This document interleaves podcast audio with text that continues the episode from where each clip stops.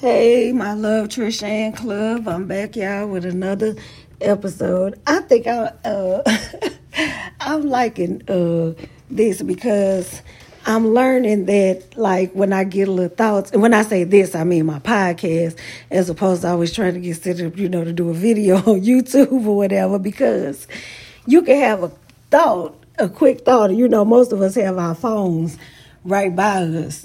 So, we can be able to, like on a podcast, I can be like, oh, let me record that while I'm thinking about it.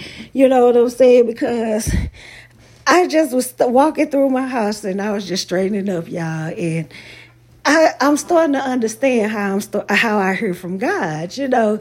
So I'm just thinking about my kids growing up, my family life, even me growing up and things like that.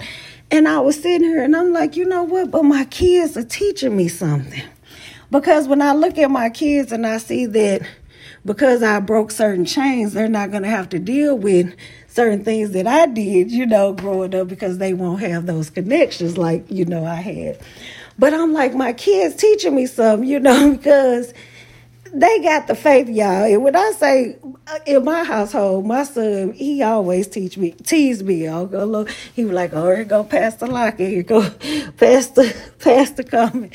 So then I'm like, well, whatever you want to call me, baby. But one thing it is, I know you hear what Mama said. It obviously is ministering to you because now you don't put pastor on me. So, you know, I laugh about that. But I just want to say, y'all, my kids teaching me something because they helping me understand not to not to care what people think about me out there they helping me to understand that y'all because they don't be care. I don't care what they You know, they got more self esteem than I ever had, but it ain't the arrogant type of nothing like that because I didn't spoil them. But they honestly ain't worried about what the people say.